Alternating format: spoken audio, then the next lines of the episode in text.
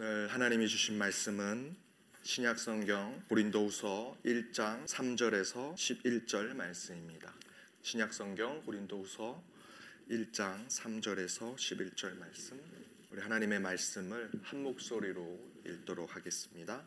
찬송하리로다 그는 우리 주 예수 그리스도의 하나님이시요 자비의 아버지시요 모든 위로의 하나님이시며 우리의 모든 환난 중에서 우리를 위로하사 우리로 하여금 하나님께 받는 위로로서 모든 환난 중에 있는 자들을 능히 위로하게 하시는 이시로다. 그리스도의 고난이 우리에게 넘친 것 같이 우리의 위로도 그리스도로 말미암아 넘치는도다. 우리가 환난 받는 것도 너희의 위로로 구원함을 받으며 혹 위로받는 것도 너희의 위로를 위함이니 이 위로가 너희 속에 역사하여 우리가 받는 것 같은 고난을 너희도 견디게 하느니라.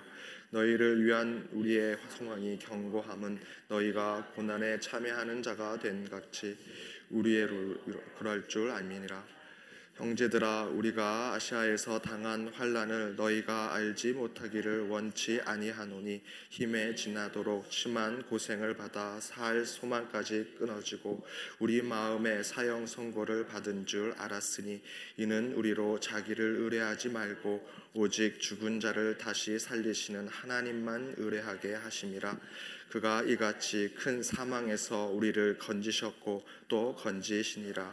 또한 이후에라도 건지시기를 그를 의지하여 바라노라. 너희도 우리를 위하여 강구함으로 도우라. 이는 우리가 많은 사람의 기도로 얻은 은사를 인하여 많은 사람도 우리를 위하여 감사하게 하려 함이라. 아멘. 한국 시간으로 따지면 오늘이 어, 추석입니다 우리 미국에서는 특별히 미국 이민 사회는 그 추석 대신에 추수감사절이 더욱더 큰 행사라 추수감사절을 지키지만 저희 저희 교회는 한국에서 바로 오신 분들이 꽤 있으시고 젊은 분들이 있어서 어, 저희들 추석을 좀 생각하면서 어, 떡을 오늘 준비를 했습니다. 여러분 나가시면서 그 송편 어, 받으시면서 한국 추석 한 20년 전, 30년 전 한국에서 같이 어, 가족들과 보냈던 추석을 생각해 보시기 바랍니다. 어, 우리 추석을 한번 회상하시면서 우리 옆에 있는 분들과 이렇게 인사 나누기를 원합니다. 즐거운 추석 되세요.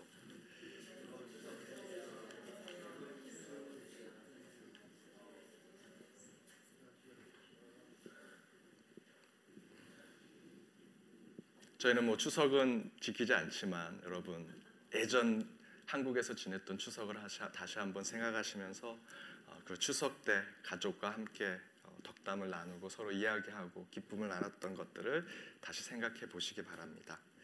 말씀을 나누도록 하겠습니다. 요즘 참으로 위로와 격려가 필요한 시대가 된 것이 아닌가 생각을 해봅니다. 신문이나 뉴스를 보면 일보다 인상을 찌푸릴 일들이 많고 좋은 소식보다 나쁜 소식이 많은 세상이 되었기 때문입니다. 그래도 사람 사는 세상이라 먹고 사는데 저희들 힘들고 괴로운 일이 반복될 때마다 서로를 위로하고 격려하면서 살아가는 것이 인지상정 아닌가. 서로에게 위로하고 격려하면서 살아가는 우리의 삶이 필요하지 않은가 생각을 해봅니다. 사실 저는 요즘 좀 눈물이 많아져서 조금 걱정입니다. 남자라고 겉으로 울 수는 없고 진짜 울어야 할 때 울면 좋겠는데 특별히 요즘 TV나 영화를 보면서 조금만 감동스러운 장면이 나오면 괜히 훌쩍거리고 눈물이 나오려고 합니다. 괜히 눈시울이 붉어지고 가족들이랑 같이 볼 때면 눈물을 들키지 않으려고 괜히 헛기침을 합니다. 하면서 괜히 막 소리 지르고 야 이거 유치하다 이 장면 막 이러면서 눈물을 안 들키려고 합니다. 최근에 제 딸이 저녁을 좀 잘못 먹어서 밤 11시부터 계속 새벽까지 토했습니다. 제가 그렇게 계속 저녁 때 맛있게 웃으면서 즐겁게 먹었던 그 음식들을 다 토해내는 제 딸을 보면서 아, 괜히 막 눈물이 찡했습니다. 엊그제 막 혼냈던 것들이 막 생각나면서 아, 괜히 혼냈다. 그것 때문에 이렇게 토하는가 막 이런 생각도 들고 한 손으로 등을 제 딸 등을 두들기면서 괜찮아 괜찮아 하면서 한쪽 손으로 눈물을 닦으면서 왜 이렇게 내가 울고 있지? 라고 하는 생각을 했습니다. 내가 왜 이러나 생각하면서 40 남자가 40대가 되면 남자도 갱년기가 온다는데 내가 벌써 갱년기인가 막 그러면서 말씀을 준비하는데 저를 돌아보니 저도 세상 기준으로는 직업상 목사라는 성직자라는 이 직업이 남을 말로 격려하고 위로하고 힘을 주는 일을 하다 보니 저 스스로에게 위로를 받고 저 스스로를 격려하는 것이 좀 부족하지 않았는가라는 생각을 하면서 그런 눈물이 아닌가 생각을 해보았습니다. 사실 원래는 어, 한달 전에 이 말씀을 준비하면서 위로의 하나님이라는 그 말씀에 대한 신학적 견해를 가진 많은 자료들을 또 책들을 제가 준비했습니다.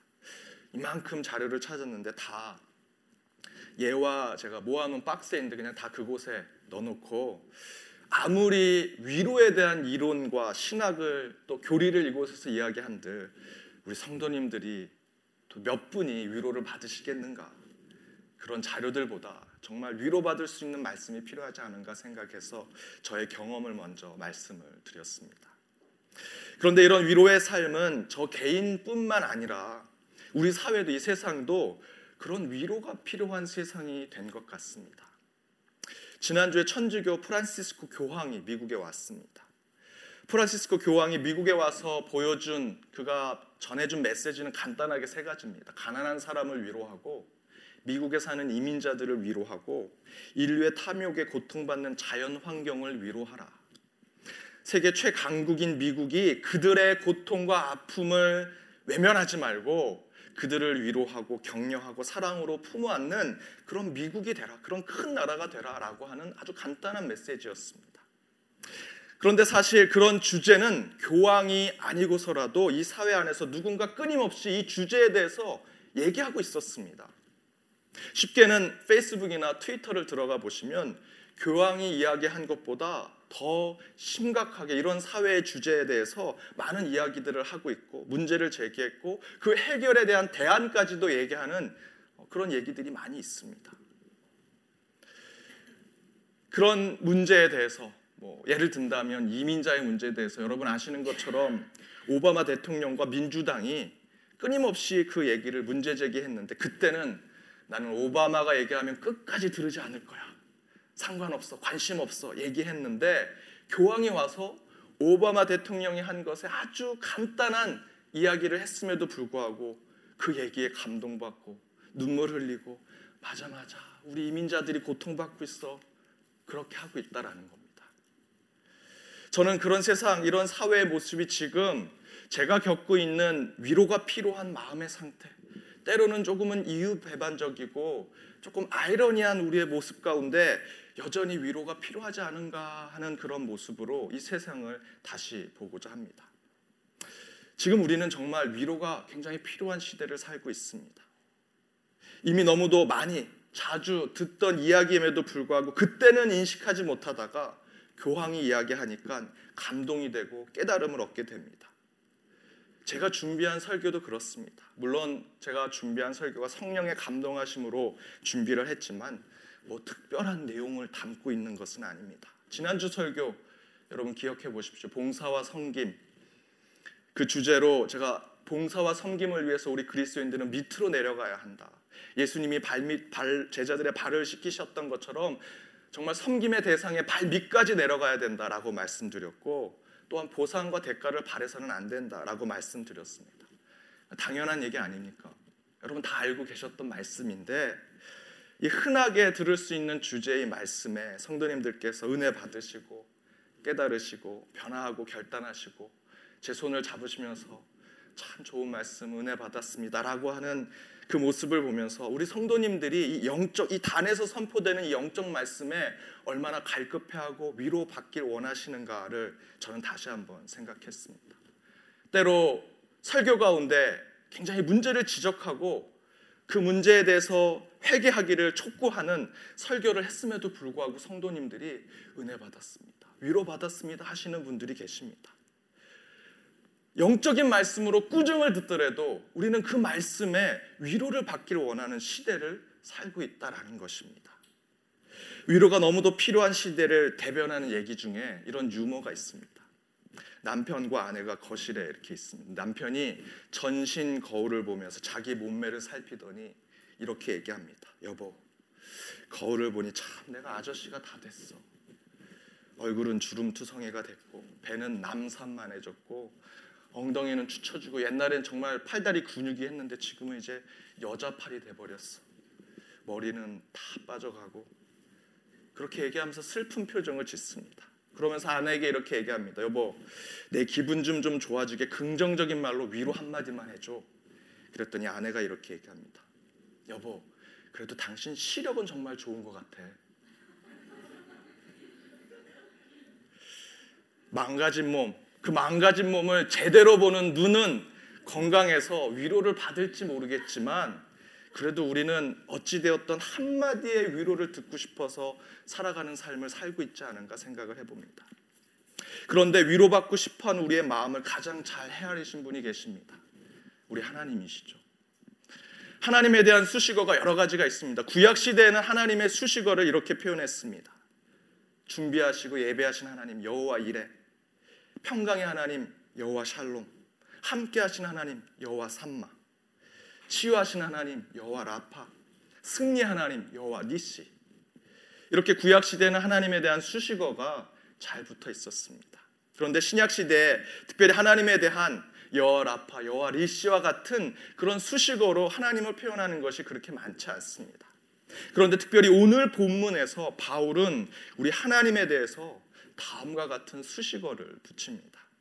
우리 오늘 본문 3절과 4절을 함께 읽어보도록 하겠습니다. 3절과 4절입니다. 찬송하리로다 그는 우리 주 예수 그리스도의 하나님이시요 자비의 아버지시요 모든 위로의 하나님이시며 우리의 모든 환란 중에서 우리를 위로하사 우리로 하여금 하나님께 받는 위로로서 모든 환란 중에 있는 사람들을 능히 위로하게 하시는 이시로다. 아멘. 위로의 하나님. 신약 말씀에서 우리 하나님에 대한 몇 안 되는 수식어의 표현 가운데 오늘 본문에서는 우리 하나님이 위로하시는 하나님이다라고 표현하고 있습니다. 따라서 위로가 갈급하고 위로가 절실히 필요한 이 시대에 진정으로 위로와 격려를 받고자 한다면 우린 주님 앞에 다시 서고 주님을 통해서 위로받는 자가 되어야 한다라는 것입니다. 그렇다면 위로의 하나님께 참된 위로를 받는 신앙의 자세는 무엇일까? 첫 번째는 우리 함께 읽어보도록 하겠습니다. 하나님께만 위로를 받아야 한다. 하나님께만 위로를 받아야 한다라는 것입니다. 사절을 다시 한번 읽어보면 우리의 모든 환란 중에서 우리를 위로하사 우리로 하여금 하나님께 받은 위로로서 모든 환란 중에 있는 자들을 능히 위로하시는 이는 바로 하나님이시다라고 이야기하고 있습니다. 우리는 이 말씀이 너무도 당연한 것처럼 생각하면서도 잘 지키지 못하는 말씀입니다. 분명히 하나님만이 우리를 위로하신다 생각했는데 우리는 하나님이 아닌 다른 곳에서 위로받으려고 하는 우리의 모습이 있다라는 것이죠. 여러분 어떠십니까? 저는 대학 시절에 편의점, 뭐 지금 미국 사회에서 보면 세븐일레븐과 같은 곳에서 밤을 새면서 아르바이트를 한 적이 있습니다. 저녁 9시에 가서 새벽 6시까지 일을 하는 겁니다. 제가 그 밤샘 하는 아르바이트를 하려고 했던 이유는 학교 다니면서 그 시간에 일을 하면 밤에 누가 오겠는가, 무슨 일이 있겠는가, 그때 숙제하고 공부해야지 하는 생각으로 일석이조를 얻기 위해서 밤샘 아르바이트를 했습니다. 근데 전혀 그런 곳이 아니었습니다. 가자마자 1시간 청소하고 10시부터 새벽 1시 동안 어, 그 물건이 빠진 것들을 다 채워야 됩니다. 그때 막 스캔하는 것들이 나와가지고 스캔하면서 하나하나 제품을 해야 되는데 그거 하는 게 거의 3시간이 걸립니다.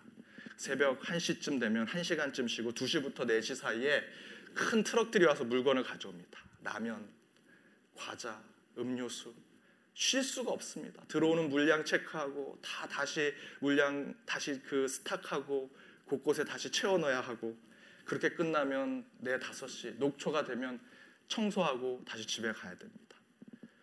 그곳에서 숙제하고 공부하려고 했던 계획은 다 완전히 물거품이 됐습니다. 그러면서 제가 건강을 잃어버렸습니다. 성적도 떨어지고. 그때 당장 그만두려고 했는데 2주에 한 번씩 월급을 주는데 그 월급을 받을 때면 제 눈이 돌아갑니다. 아이고, 2주만 더 고생하면 이 돈을 받을 수 있는데 스스로를 위로하면서 다시 토끼 눈을 뜨고 밤새서 그 아르바이트를 했습니다. 제가 그 일을 3개월 하고 반년 동안 두통과 불면증에 고생했습니다. 성적은 성적은 아주 밑바닥으로 떨어지고 제 건강과 돈을 맞바꾼 것이죠. 제가 이 말씀을 드리는 이유는 정작 우리가 중요한 것이 무엇인지 몰라서 제대로 위로받지 못할 때가 있다라는 것입니다. 편의점 아르바이트 할 때는 그때 제가 결정한 것은 몇 푼의 돈, 그 돈이면 나는 위로를 받을 수 있을 거라고 생각했는데 그렇지 않았습니다. 제가 선택해야 했던 것은 건강과 제 학업과 일상적인 삶이었는데 저는 그저 그 몇 푼의 돈이 제게 더 소중하다고 생각하고 그것이 내 삶을 위로할 것이라 생각했던 잘못된 판단이 있었습니다. 이것을 위로받고자 하는 우리의 마음으로 연결해서 생각해 볼 수 있습니다. 우리는 위로가 필요합니다. 그때 여러분 어떻게 하십니까? 적어도 이 자리에 계신 그리스도인이라 부름받은 저와 여러분은 절실하게 위로가 필요할 때 다른 곳이 아니라 오직 하나님께만 그 위로를 받으려고 해야 합니다. 그런데 저희는 그렇지 않을 때가 많다라는 것이죠. 금전적이고 경제적인 어려움을 겪을 때 우리는 그 금전적인 그리고 경제적인 어려움을 순간에 해결해 보려고 합니다. 그 순간에 해결하는 것이 내게 위로가 되고 격려가 되리라 생각을 하는 것입니다. 그러나 우리는 그때 먼저 위로하시는 하나님을 찾아야 합니다. 내 돈의 문제, 경제적 문제를 해결하는 쪽에서 위로받는 것이 아니라 그 문제 해결하기 전에 우리는 하나님을 찾아 기도하고 그 가운데 말씀 위에 서는 것이 우리 신앙인에게는 먼저가 되어야 한다라는 것입니다. 물론 기도한다고 돈이 생기고 말씀 읽는다고 경제적 문제가 해결되지는 않습니다. 그러나 저는 그럼에도 불구하고 여러분이 진정으로 하나님이 살아계신 분이라고 믿으신다면 그런 문제에 직면했을 때 위로가 필요할 때는 하나님 앞에 먼저 나아가야 한다라고 말씀드리고 싶습니다. 먼저 기도해야 하고 그 다음은 말씀을 펴고 말씀 가운데 응답을 우리는 찾아야 합니다. 우리 하나님이 오늘 본문의 말씀대로 위로의 하나님이시라면 분명히 하나님께서 여러분의 그 답답하고 어려운 심정을 위로해 주시고 격려해 주실 것입니다. 그러나 그 위로가 여러분의 그 문제 그것을 해결하거나 도깨비 방망이를 여러분에게 주시는 것은 아닌 것이 분명합니다. 문제는 해결되지 않을 수 있습니다. 그러나 제가 분명히 말씀드릴 수 있는 것은 그런 고난 앞에서 여러분이 가장 먼저 주님을 찾고 무릎 꿇고 기도하고 말씀 가운데 주님 앞에 나아가길 원하신다면 여러분의 심령과 마음을 주님은 분명히 위로하실 것이다라는 것입니다. 칠순이 훨씬 넘어서 인격적인 하나님을 만나고 그 가운데 세례를 받으신 한국의 이어령 박사님께서 신앙인이 되는 과정 가운데 쓰신 신앙 산문집이 있습니다. 여러분 가운데 많이 읽으셨다고 생각이 듭니다. 지성에서 영성으로라는 책입니다. 그 첫 번째 에세이에 이렇게 얘기하십니다. 세례 받기 전에 이호령 박사님이 일본 교토에서 머물게 되는데 그때 결핵 환자들이 머물었던 그 집을 그 병원을 아파트로 개조해서 아주 조그만 방에서 지내게 되셨다고 합니다. 혼자 지내니까 이제 밥이 떨어져서 쌀을 가게에서 쌀자루를 하나 사가지고 올라오는데 그 길이 너무 힘들고 어려워서 정말 그 쌀자루의 무게 때문에 그 육체적인 고통을 너무나 힘들어 하시는 표현을 그 에세이에 쓰십니다. 그러면서 시대 지성인인 내가 지금 이런 쌀자루 하나를 들고 이렇게 오고 이렇게 사, 살아야 되는 것이 맞는가라고 얘기하시면서 분노가 치밀고 그 가운데 화를 표현하는 것을 그 에세이에 표현하십니다. 그러나 그 방에는 아무도 없습니다. 어느 누구도 그를 맞아주는 사람이 없습니다. 그 방에 들어가서 그 모든 것을 자기 혼자 해야 한다라는 걸 깨달으면서 이 쌀자루의 무게 하나로 시대의 지성인이었던 이어령 박사님이 이성과 상식을 깨버리고 감정적으로 분노하고 화를 표현하는 자신의 모습을 생각하면서 내가 왜 이렇게 되었는가라는 생각을 에세이로 이렇게 풀어내십니다. 제가 한번 읽어드리겠습니다. 이 방안을 물건이나 내 몸뚱아리로 채울 것이 아니라 빛과 향기와 공기처럼 눈에 보이지 않는 영혼으로 가득 채울 수 있다면 그런 생각을 하고 있을 때 문득 한 번도 펴보지 않던 성경의 한 구절이 떠올랐지요. 수고하고 무거운 짐진 자들아 다 내게로 오라 내가 너희를 쉬게 하리라. 전등불이 다시 별빛으로 보았습니다. 컴퓨터가 놓인 책상이 재단으로 보였습니다. 아무 장식도 걸리지 않은 벽이 장막처럼 쳐져 있었습니다. 나도 모르게 경건하게 무릎을 꿇었지요. 그때 나는 하나님을 믿지 않은 사람이 기도를 드리고 있는 모습을 발견했습니다. 삶의 한 구석에서 일어나는 분과 화를 이어령 박사님은 아직 그리스도인이 되기 전에 주님의 말씀으로 마태복음 11장 28절에 그 주님의 말씀으로 위로받고 치유받고 회복하는 모습, 을 이여랑 박사님에게 담대한 그 문학적 어투로 지금 에세이를 쓰고 우리에게 그것을 깨닫게 해주고 계신다라는 겁니다. 그분의 어려움, 정신적 그리고 육체적인 괴로움 해결되지 않았습니다. 하나도 해결되지 않았습니다. 그런데 하나님의 말씀에 그는 위로를 받고 똑같은 방이 하나님의 처소처럼 하나님이 임재한 성전처럼 느껴지기 시작했습니다. 이분은 말씀으로 위로받은 것입니다. 이분은 하나님을 만났고 위로의 하나님을 통해서 다시 한번 신앙과 믿음을 생각하게 되신 것입니다. 주님의 말씀 가운데 있는 것 그리고 주님께 기도로 나아가는 것은 곧 우리에게 세상 어느 누구에게도 받을 수 없는 위로를 받게 하는 것이라 저는 믿습니다. 왜냐하면 우리 주님은 위로하는 하나님이시기 때문입니다. 말씀 그 자체이신 하나님을 통해서 우리는 이 말씀을 통해서만 위로를 받을 수 있는 것입니다. 사랑하는 여러분, 위로가 필요하십니까? 말씀으로, 기도로 여러분을 어루만지시는 주님을 경험하시길 바랍니다. 하나님만이 여러분을 위로하실 수 있습니다. 세상의 것, 사람들, 내 귀에 좋은 몇 마디 결코 여러분을 위로하지 못한 그 순간은 만족스러울지 모르지만 여러분 내면 깊숙한 곳을 위로하실 수 있는 분은 오직 하나님임을 깨닫고 나아가시길 바랍니다. 두 번째 참된 위로를 받는 신앙의 자세 다른 하나는 함께 읽어보겠습니다. 누군가의 위로자가 되라. 여러분이 아직 위로받지 않은 여러분이 누군가의 위로자가 되라라는 것입니다. 여러분의 아픔을 세상 여러분의 아픔은 세상 어떤 것으로 어떤 사람의 위로로 위로 받을 수 없습니다. 오직 하나님만이 여러분의 그 고통과 아픔을 위로하실 수 있습니다. 더불어 여러분의 위로가 필요하시다면 거꾸로 여러분이 여러분보다 더 위로가 필요한 자를 위해서 위로하시기 바랍니다. 오늘 본문 5절에서 6절 말씀을 함께 읽어보도록 하겠습니다. 5절에서 6절입니다. 함께 읽겠습니다. 그리스도의 고난이 우리에게 넘친 것 같이 우리의 위로도 그리스도로 말미암아 넘치는도다. 우리가 환난 받는 것도 너희의 위로와 구원을 위함이요 혹 위로받는 것도 너희의 위로를 위함이니 이 위로가 너희 속에 역사하여 우리가 받는 것 같은 고난을 너희도 견디게 하느니라. 아멘. 주님의 위로가 우리에게 넘치게 부어지는데 그 이유가 환난 받고 고난 받은 너희를 위로하기 위함이다. 내 안에 하나님의 위로가 막 차고 넘칩니다. 그 목적이 아, 나 이제 위로받았어. 기분 좋아졌어. 그렇게 만들기 위함이 아니라 지금 오늘 본문의 말씀대로 환난 받고 고난 받는 이제 너희를 위하 너희를 위로하기 위해서 내게 하나님께서 이렇게 위로를 주셨다라는 것입니다.